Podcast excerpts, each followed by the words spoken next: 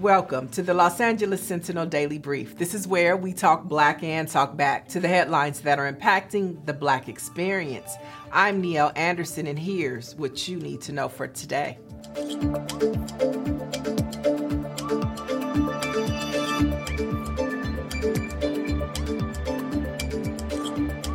The United States has Georgia on its mind, as this is the last day that voters can decide whether they'll send Reverend Raphael Warnock back to the U.S. Senate or vote in a new representative by the name of Herschel Walker. Today, everybody is frantically on either side knocking on doors, making last minute phone calls, and of course, pushing souls to the polls.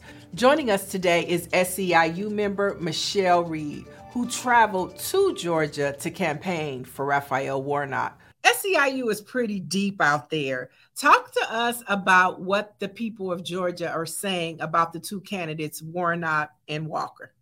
They're saying that Reverend Warnock, they have his back versus a person that has no type of skills to represent them in the U.S. Senate.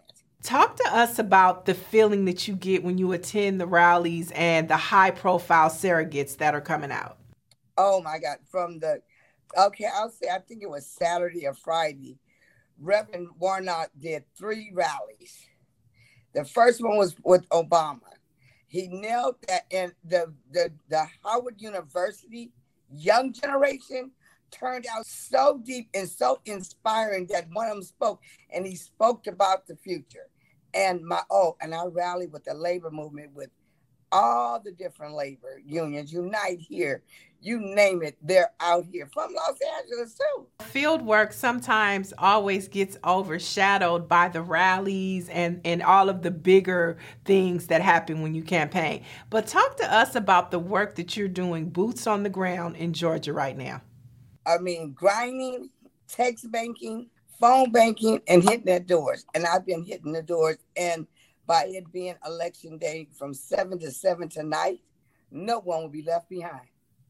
We thank you so much for checking in with us from Georgia, and we look forward to having you back in the yes. studios here at the Daily Brief to talk to us about your experience campaigning for Raphael Warnock. Thank you so much, Michelle. Thank you, sister.